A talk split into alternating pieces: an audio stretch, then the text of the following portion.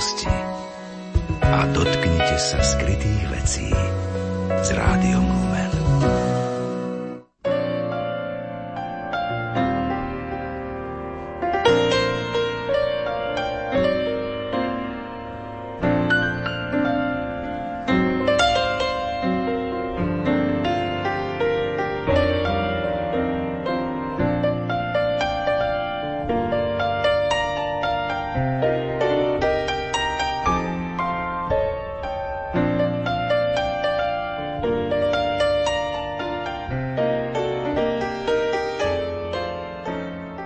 Dobrý deň, vážení poslucháči. Vítam vás pri počúvaní dnešnej literárnej kaviarne.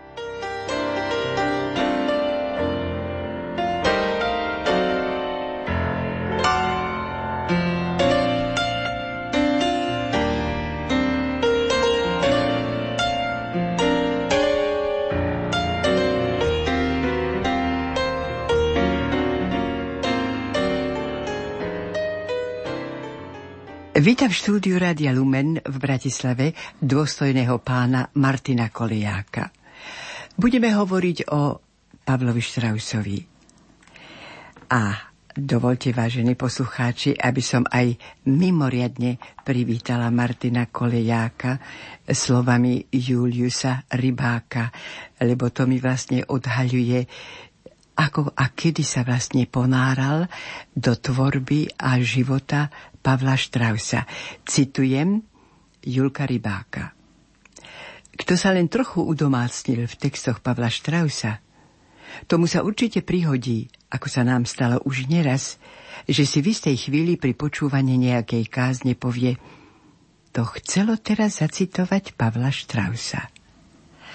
O to viac človeka poteší, keď sa vám stane ako mne pred rokmi, že ma moja sestra na návšteve v Nižnej privítala slovami Máme nového kaplána, ktorý v kázni citoval Štrausa.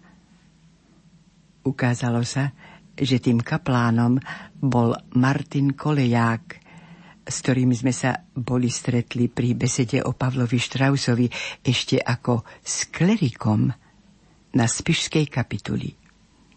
V mojom zápisníku sa našiel o tom takýto záznam. 5. máj 1995. Na včerajšej besede na Spišskej kapituli sa zišlo okolo 20 poslucháčov. Mal som z nich dobrý dojem, otvorené hlavy. Na kapituli je štrausovské zrno nie len vďaka tejto besede, pravda, že dobre zasiate. Od tých čias otieklo už hodne vody. A Martin Koleják prešiel pár farností, kým sa ako prednášateľ na spišskú kapitulu vrátil. V rukách mám texty niekoľkých jeho štrausovských aj rekolekčných kázní. Žiada sa mi vybrať z nich ukážky, aby sa názorne ukázalo, čo to spraví, keď sa vedľa kazateľa postaví Pavol Strauss, ktorý neraz uvažoval, či nemal byť vlastne kňazom. Julius Rybák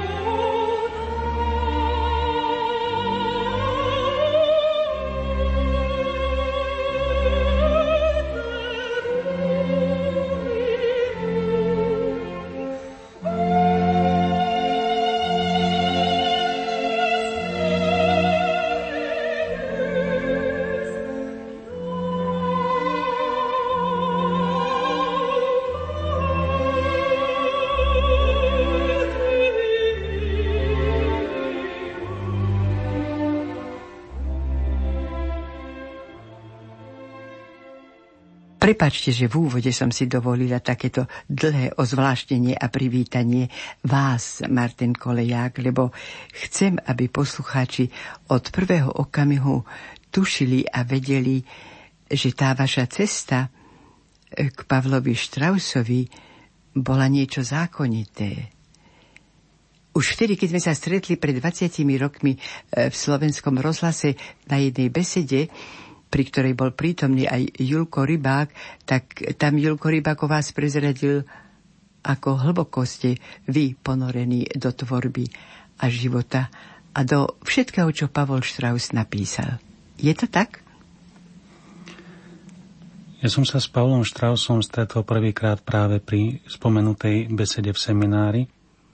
Potom jeden spolužiak hovoril, že on už Štrausa číta, tak som sa začal zaujímať o jeho knihy, lebo beseda ma veľmi oslovila. A odvtedy som nazbieral pomerne veľa jeho kníh, ktoré sa dali, teraz už vyšlo celé jeho súborné dielo a často som ho citoval aj v kázniach.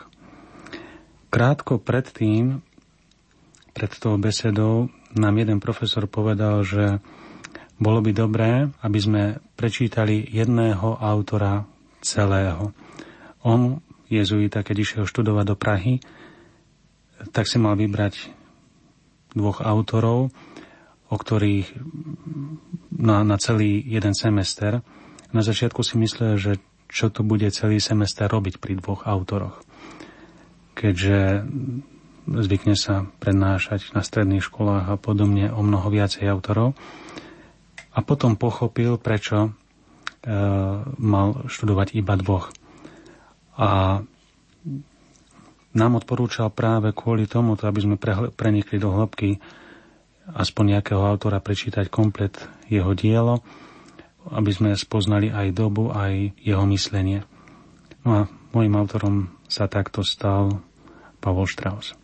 Ďakujem. A ešte chcem niečo uviesť, pretože minule mi telefonoval Julko Rybák, že ako som mohla tejto relácii dať názov Posledný rok s Pavlom Štrausom.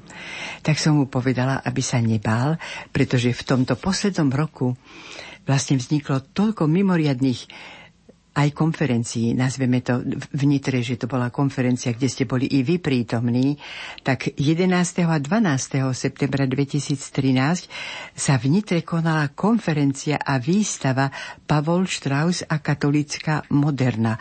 O tom nám samozrejme viacej povie ešte doktor Ján Galik. Ale predovšetkým je tu kniha, vaša kniha, Martin Koleják, Pavol Strauss, Hľadač pravdy.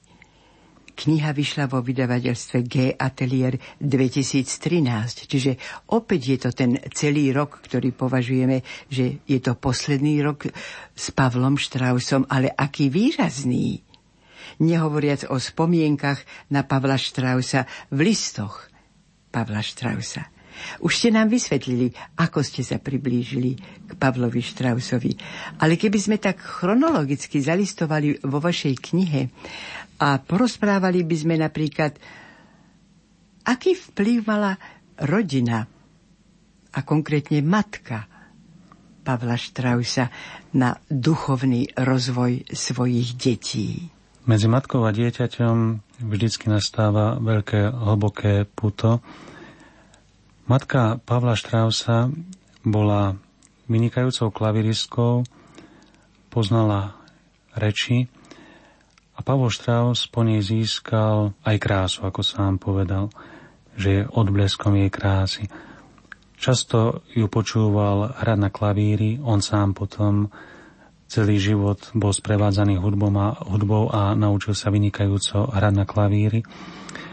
Poznal vynikajúco reči od matky angličtinu, nemčinu. A keď matka zomierala, on práve študoval anatómiu na Vysokej škole Nemeckej univerzity v Prahe, e, medicínu, tak na smrteľnom lôžku sa pripravoval na skúšku z anatómie a po smrti matky hovorí, že to je taký vrýb do života, kde to škrípe potom celý život. Matka bola vždycky otvorená pre tajomno a ona mu to tajomno aj sprostredkovala, keď ako chorá sa vracala niekedy z Liež e, z kúpeľov, tak sa zastavovala vo Viedni v katolických chrámoch a sama sa chcela dať pokrstiť.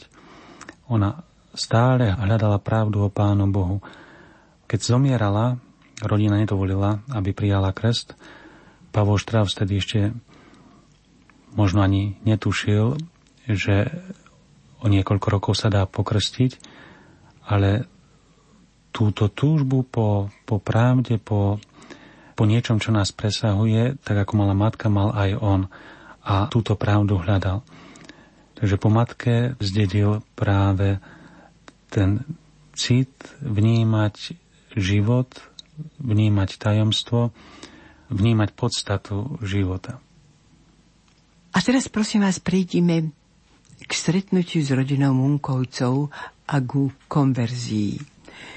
Kniha múdrosti hovorí, hlúpi boli totiž všetci ľudia od rodu, ktorým chybovala znalosť Boha, ktorí z viditeľných dobier nevládali poznať toho, ktorý je a čo nepoznali tvorcu pri pohľade na diela. Pavol Strauss hľadá pravdu o Bohu, o svete, o človeku. My máme od Pána Boha daný rozum, danú schopnosť poznávať pravdu. A Pavol Strauss túto, túto schopnosť využíval. Najprv hľadal pravdu v rôznych ideológiách, ako Žid veľmi rýchlo zanechal židovskú vieru, pretože videl okolo seba život, ktorý bol iba povrchný a nevidel hlboké prežívanie viery, tak ho to neoslovilo.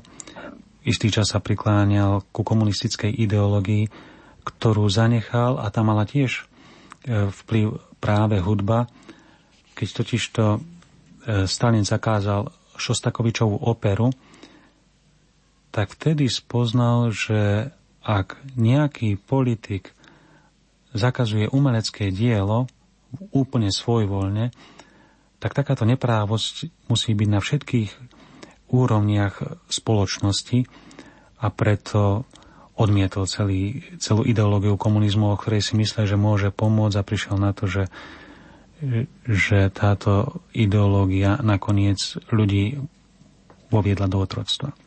Pavol Strauss potom hľadal pravdu e, v indickej mystike, od ktorej bol iba krôčik ku katolíckej mystike. Medzi tým ešte prešiel rôznymi filozofmi, preštudoval neskutočné množstvo kníh. A keď bol pokrstený, tak povedal, konečne som doma po toľkom naváhamom hľadaní. My si nevieme predstaviť, čo to znamená pre takéhoto človeka e, prijať krst. A ako intenzívne potom prežíval sviatosti, keď si uvedomoval, že Pán Boh mu dáva svoju milosť cez krst, cez e, odpustenie hriechov vo spovedi, no a samozrejme sveté príjmanie, ktoré sa odvtedy stalo pre neho každodenným. Ak si uvedomíme, v akom svete dnes žijeme, dnes ľudia často odmietajú náboženstvo alebo sú ľahostajní k náboženstvu, alebo si povedia, že je jedno, aké náboženstvo verím. My sme povinní hľadať pravdu o náboženstve a skúmať, ktoré náboženstvo je pravé. Židia ho považovali za zradcu, katolíci mu nedôverovali, či to myslí skutočne vážne, keďže sa dal pokrstiť cez druhú svetovú vojnu, kedy sa mnohí dali pokrstiť len kvôli záchrane vlastného života. Evanílici, luteráni sa na neho pozerali tiež s takým s odstupom, ale on vedel, on vedel, prečo, prečo sa dal pokrstiť. A chcel vyznávať Krista potom celý život. Takže títo konvertiti nám poukazujú na krásu a bohatstvo e, kresťanského života a poukazuje aj na to, že plnosť pravdy je iba v katolíckej cirkvi. Strauss povedal, že konvertovať sa dá iba do katolíckej cirkvi. Pravá konverzia môže byť iba do katolíckej cirkvi.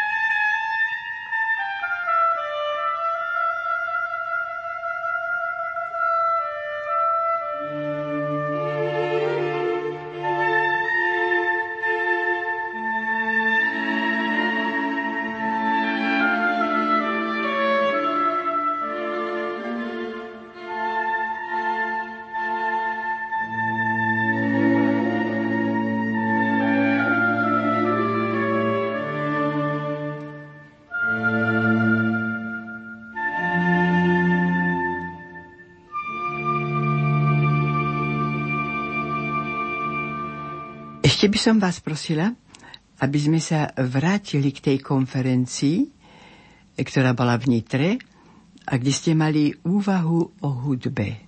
Aké vy máte predpoklady, aké vy máte vzdelanie hudobné? Táto téma mi bola veľmi blízka. Bol som organista dlhé roky.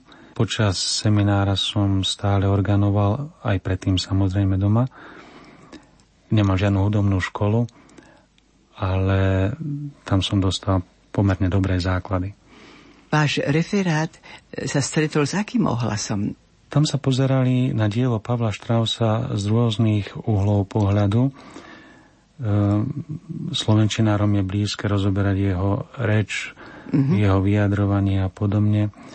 E, ja sa na Štrausa pozerám skôr z teologického pohľadu a aj táto prednáška o hudbe. E, tam som sa sústredil na to, ako Strauss vníma hudbu. On hovorí, že hudba nikdy nevznikla, hudba tu vždy bola. Hudba je e, závoj, nekonečný závoj, absolútna. E, on vnímal potom hudbu ako, ako dar, ktorý nám Pán Boh dal, Pán Boh tento dar dal anielom, aby tvorili hudbu a aby oslávili Pána Boha hudbou a tento dar vnímať a tvoriť hudbu dostal aj človek. A kým človek tento dar využíva na oslavu Pána Boha, tento dar zároveň e, upevňuje priateľstvo a, a spoločenstvo človeka s Bohom.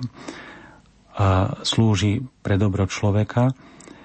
Keď človek sa odvrací od Pána Boha, tak prichádza deštrukcia vo vzťahoch, lebo človek odmietne Boha, ten základný vzťah, potom prichádza deštrukcia vo vzťahoch k človeku, k prírode, k stvoreniu a toto všetko sa potom prejavuje aj v hudbe, ktorá je akoby potom diabolská mnoha, tak ako diabol tiež má schopnosť tvoriť, ale, ale je to čosi, čosi rozkladné.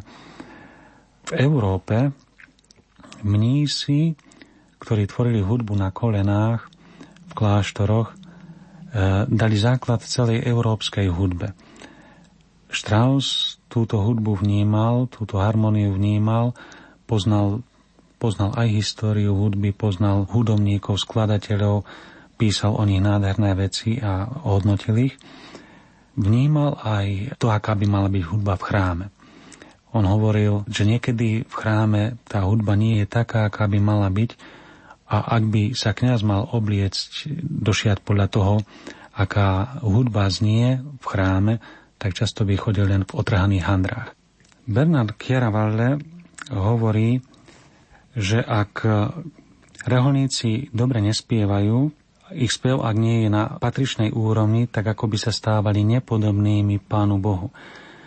My sa mu pripodobníme, keď sa snažíme čo najlepšie ho osláviť a spev by mal byť aj v chráme, by mal byť skutočne na úrovni. Preto vidíme, že tam, kde ľudia milujú Pána Boha, tak ho chcú osláviť aj spevom a tam sa veľmi dobre pripravujú aj na spev chráme a majú zbory, nacvičujú. Strauss bol zasiahnutý hudbou práve v chráme a to vtedy, keď sa pripravoval na krst, alebo to rozhodlo o tom, že sa začal pripravovať definitívne na krst. Keď navštevoval rodinu Munkovcov a preberali otázky viery, tak po nejakom čase ho zavolali, aby išiel s nimi do chrámu na odpoludnejšiu pobožnosť.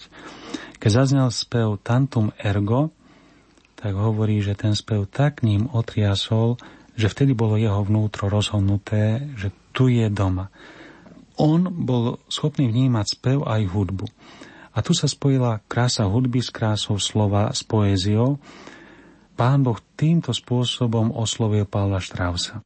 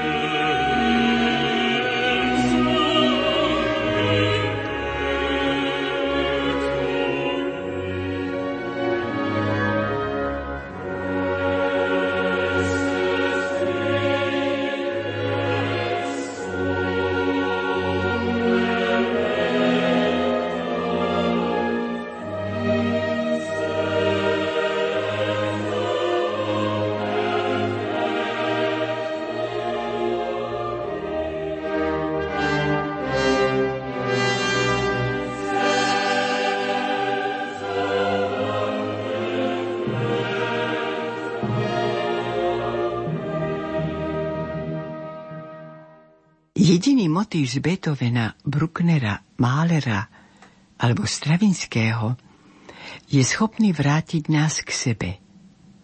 No hudba nie je na to, aby sme sa v nej stratili. Naopak, aby sme sa v nej našli. Cez hudobný pocit a vnem vystupňuje sa náš život. Hudba je jediný priestor v neistej predapokalyptickej atmosfére sveta, v ktorom možno uchvátiť dnešného človeka. Pre nás zdravotníkov, ale aj pre iných je ušľaktilou formou brainwashingu. My musíme mať postoj k hudbe, lebo je podstatnou súčasťou života.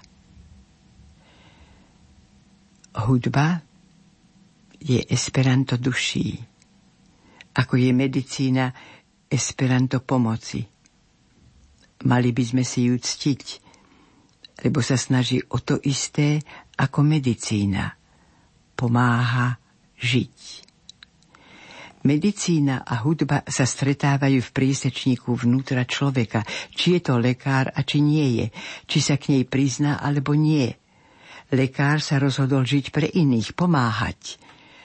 Ale keď je umorený prácou, svojimi problémami a ťažkosťami a nevidí pred sebou iba svoju vyčerpanosť, svoje starnutie, keď sa mu zatieni vonkajší trápny svet – otvorí mu hudba svet nádherný, svet vnútornej krásy a nových výhľadov.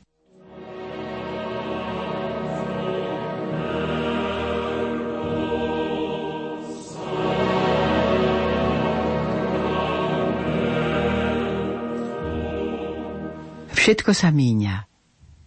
Smrť nie je kritériom života a diela – i umieranie a smrť sú fázami života. Pri dielach Chopénových, Weberových, Mozartových a Schubertových nik nepomyslí na to, že sú dielami umierajúcich ľudí. Boli vyvolení z plejády umierajúcich. Život ducha je silnejší ako všetka vitalita. Z diela je eliminovaný osud umierajúcich.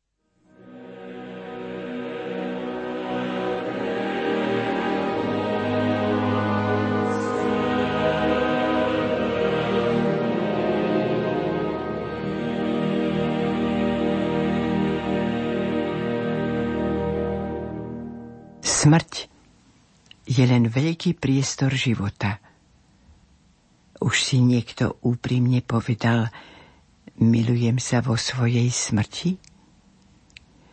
Už niekto zachytil, či sa vyvažujú život a smrť, či je smrť akoby punt života, či je zjavný súvis medzi formou života a smrťou a posmrtným výrazom. Kým je tvár prežiarená svetlom vnútorného života, nemusí byť po smrti toho viditeľným pokračovaním. Ani veľký mysliteľ nemusí byť posmrtný krásavec. Iný je človek v živote, iný je vo smrti. A rekviem je pre živých a za živých. Rekviem nie je kvílenie, ale výraz obdivu za všetko vo všetkých, so sublimáciou mŕtvych.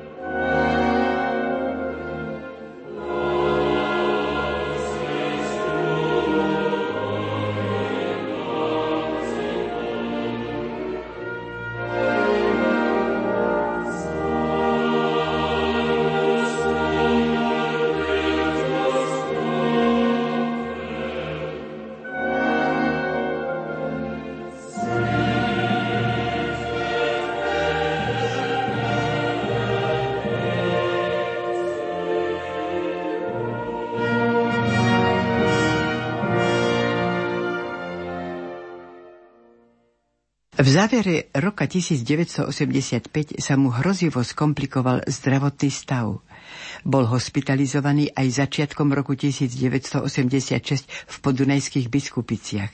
Prešiel kritickým, priam mystickým obdobím, v ktorom sa mu Kristus priblížil na dosah ruky.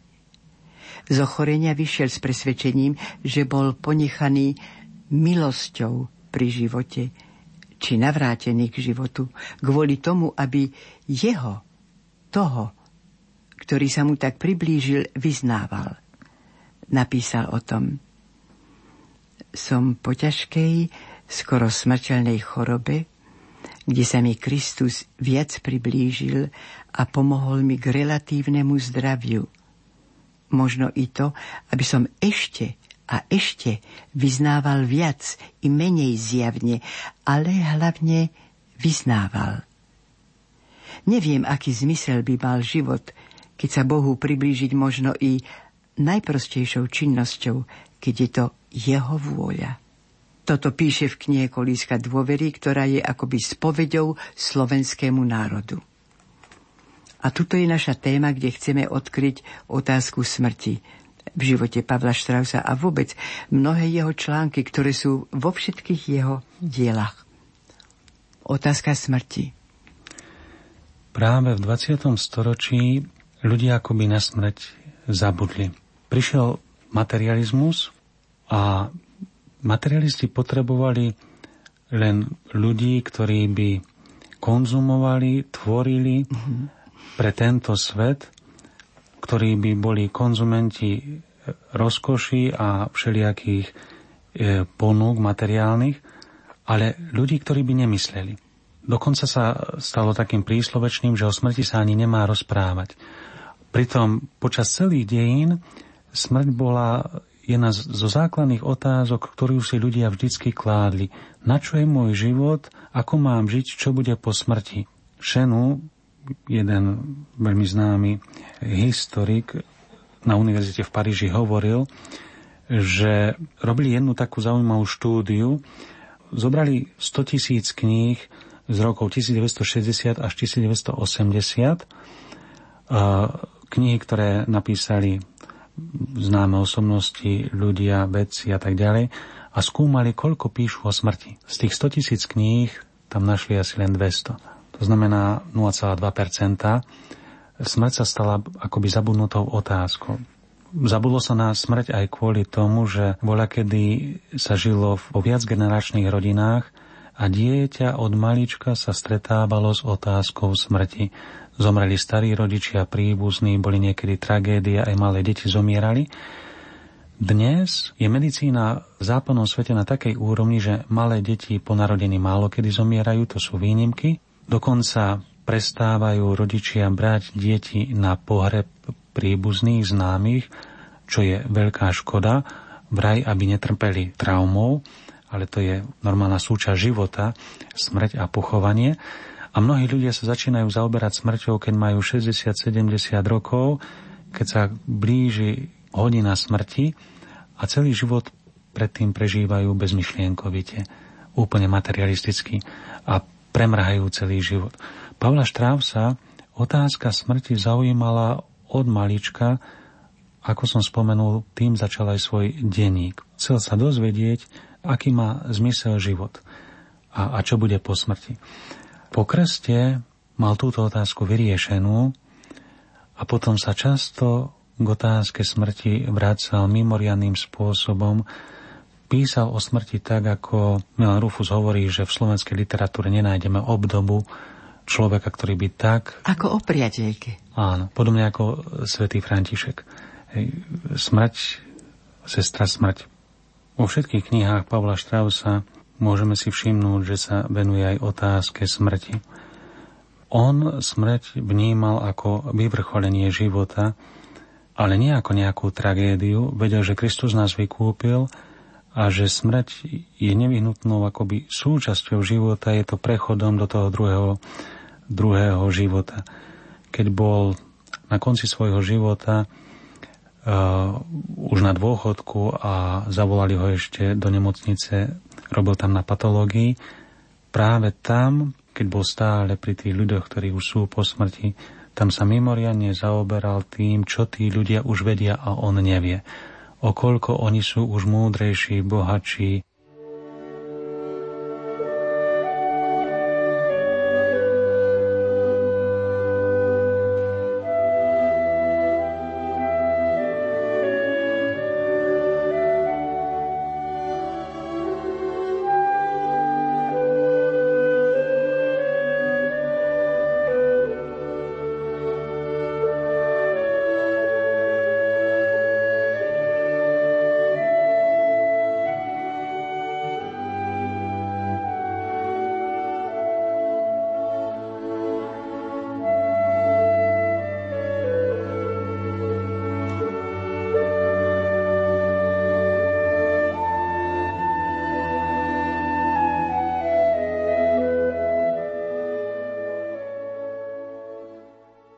Ešte som v týchto listoch Pavla Štrausa čítala o tom, ako ste boli navštíviť domácnosť Pavla Štrausa už po smrti. Ja som tam doniesol pásku, na ktorej náš kňaz Edmund Bardoš hovorí o skúsenostiach z koncentračného tábora.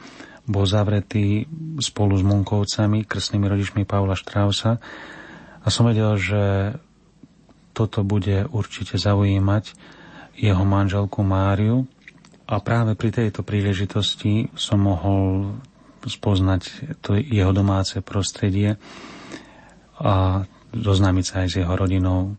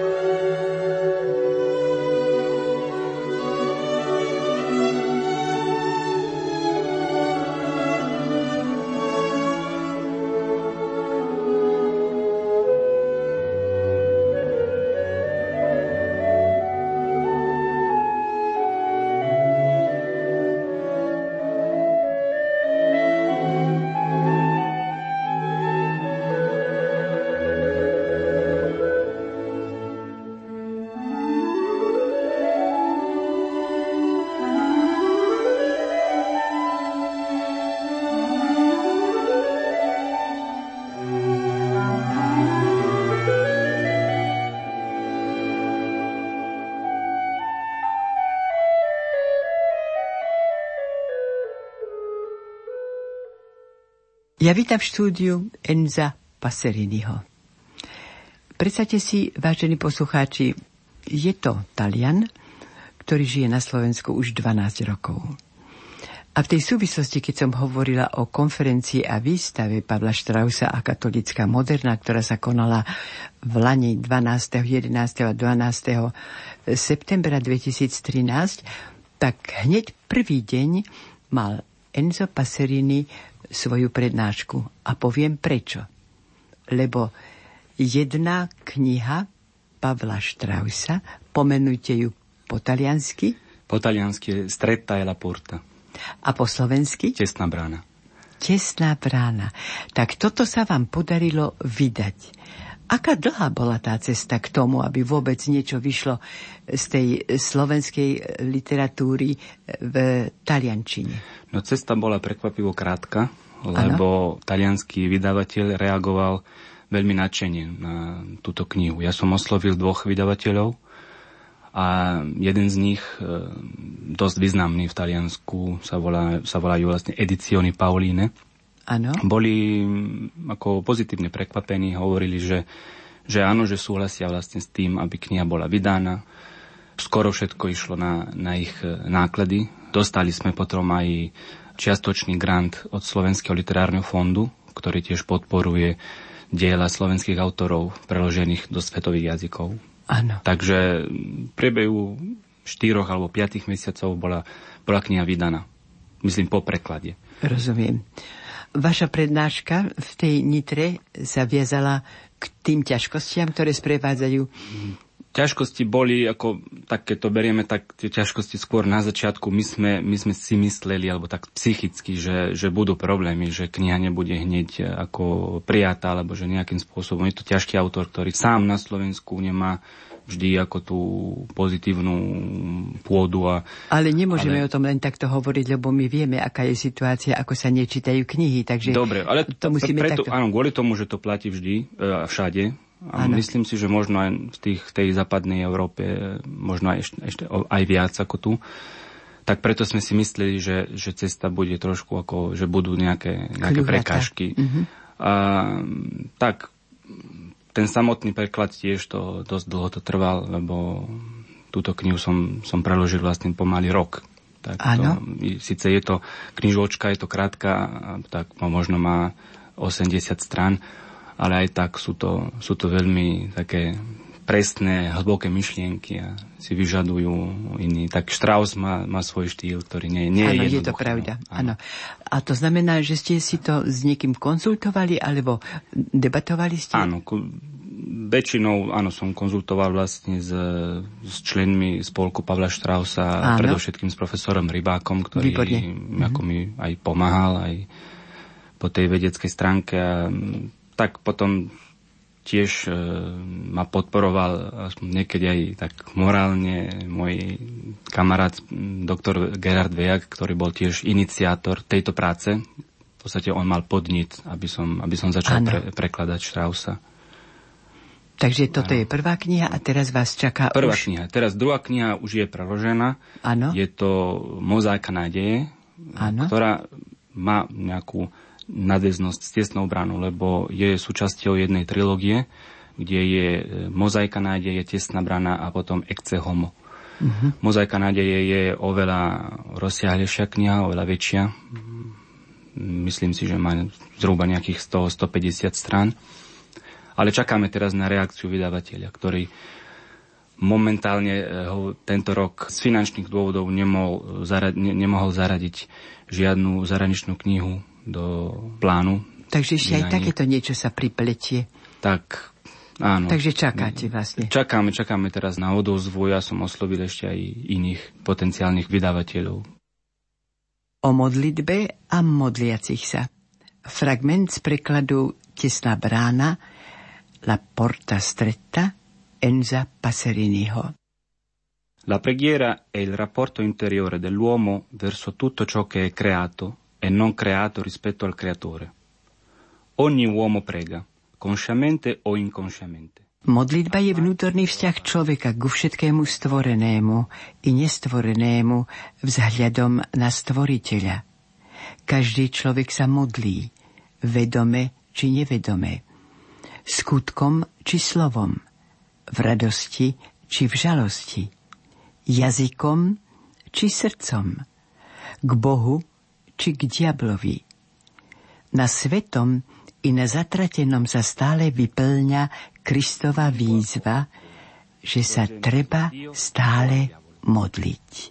Su ciò che è santo e su ciò che è dannato si realizza in continuazione l'appello di Cristo. Non stancatevi mai di pregare.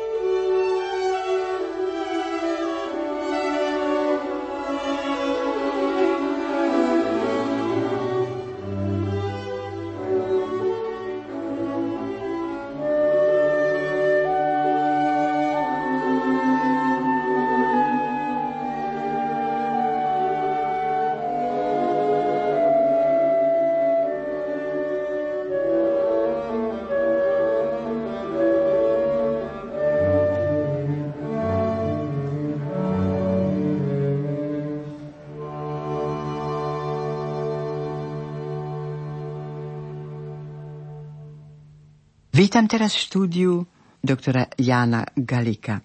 Už v úvode som hovorila o tom, že bola konferencia a výstava Pavol Strauss a katolícka moderna. A túto vedeckú konferenciu, ktorej vedeckým garantom bol profesor Tibor Žilka a organizačne ju zabezpečil doktor Jan Galik a doktorka Zuzana Vargová, potvrdila, že aj v dnešnej dobe poznačenej poklesom širšieho spoločenského záujmu o duchovné a etické hodnoty je stále živý záujem a potreba medzi mnohými pedagogickými, kultúrnymi i náboženskými predstaviteľmi uchovávať, rešpektovať a šíriť myšlienky duchovného obrodenia človeka. Vy ste pripomínali na tejto konferencii myšlienkové dielo Pavla Štrausa a mysliteľské dielo Pavla Štrausa a Jozefa Tóta už na druhý deň. Ako to vlastne prebieha táto konferencia? Stretla sa s ohlasom?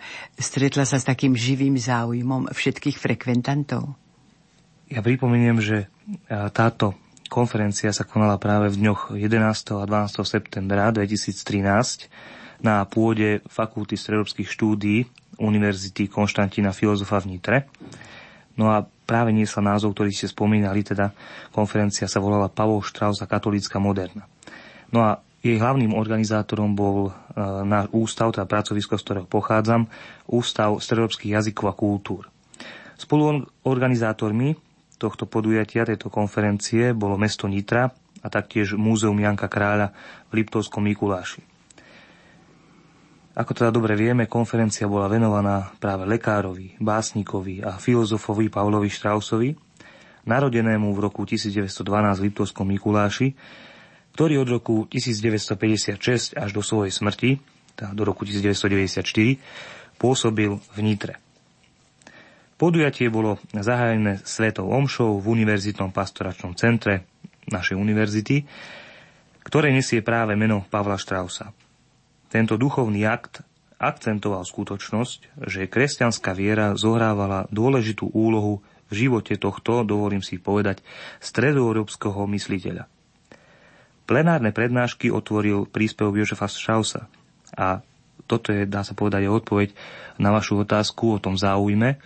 E, tento príspevok Jozefa Strausa, teda syna charizmatického mysliteľa, priblížil intimnými spomienkami svojho otca ako skromného a výsostne ľudského človeka. Osobné spomienky na Pavla Štrausa sa objavili aj vo viacerých odborných prednáškach jeho priateľov a známych, napríklad v podadí známeho štrausológa Juliusa Rybáka. Jeho príspevok v zborníku má názov Poznámky k Štrausovej nezrozumiteľnosti. Ďalej rodinných priateľov Štrausovcov Tibora Žilku s príspevkom Pavol Štraus v kontexte stredoeurópskej literatúry a jeho manželky Marty Žilkovej. Jej príspevok má názov Krížová cesta Pavla Štrausa ale i ďalších, básnika, šéf-redaktora dvojtyždenníka Kultúra Teodora Kryšku. V dvojdňovej konferencii sa zúčastnili poprední literárni vedci a kultúrni pracovníci zo Slovenska i zo zahraničia, ale aj množstvo hostí, medzi ktorých patril aj Gerhard Weg, prezident asociácie alebo Association Life, či Peter Liba, ktorého možno zaradiť medzi najvýznamnejších súčasných literárnych vedcov venujúcich sa duchovno-kresťanskej umeleckej tvorbe.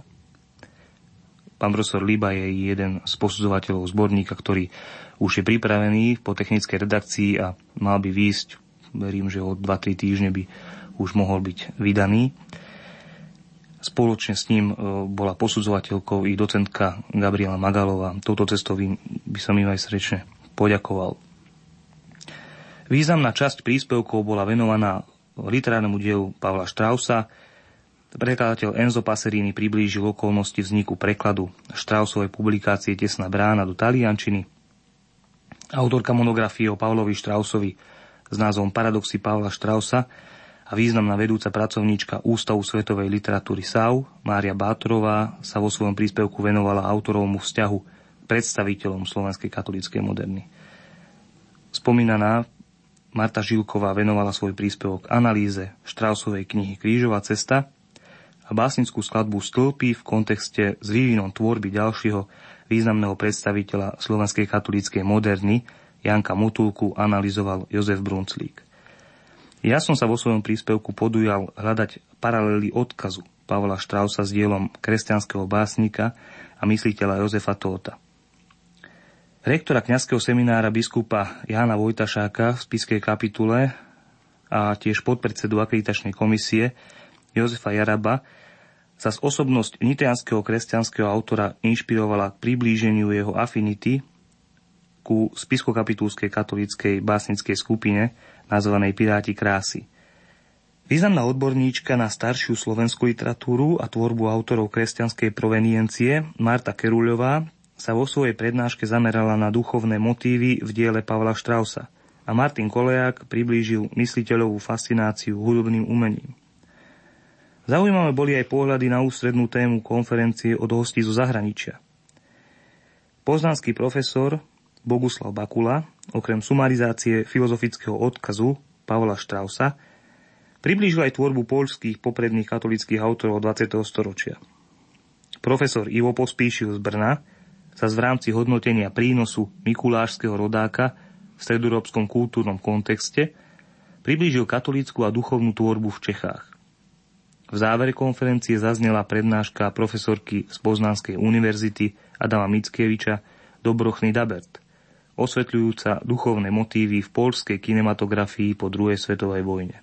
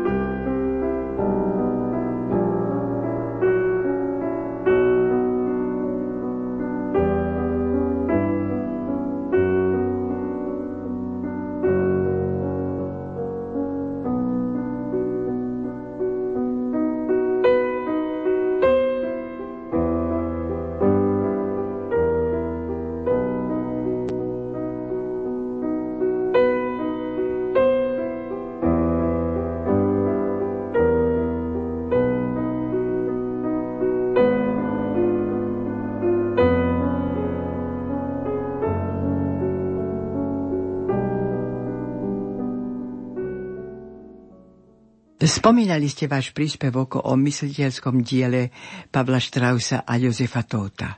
Ja by som priblížil alebo trošku e, niečo spomenul z toho úvodu do tohto príspevku.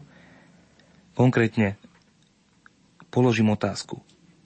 Prečo vôbec dnes čítať a analyzovať filozoficko-teologické koncepcie a idei diela Pavla Štrausa či Jozefa Tóta?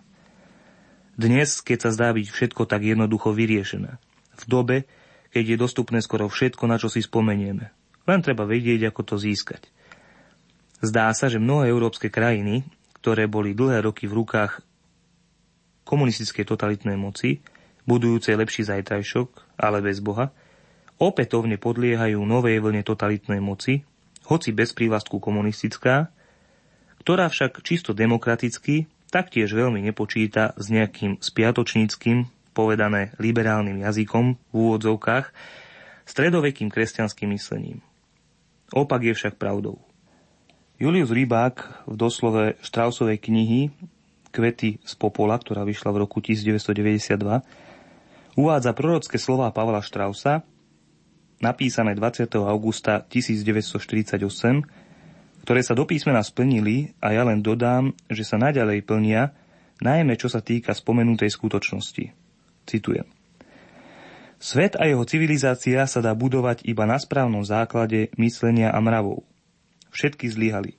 Kresťanstvo poslali do výslužby. A nepôjde to ináč, ako to s ním znovu skúsiť.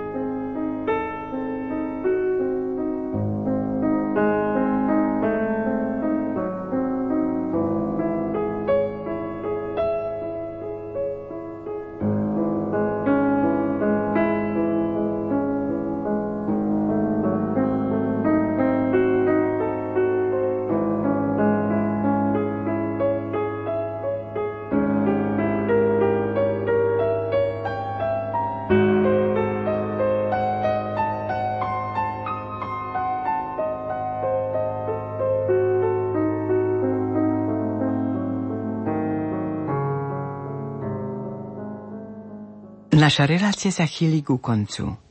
Spolupracovali Martin Koleják, Enzo Paserini, Ján Galik, Diana Rauchová, Matouš Brila a od mikrofónu sa s vami lúči Hilda Michalíková.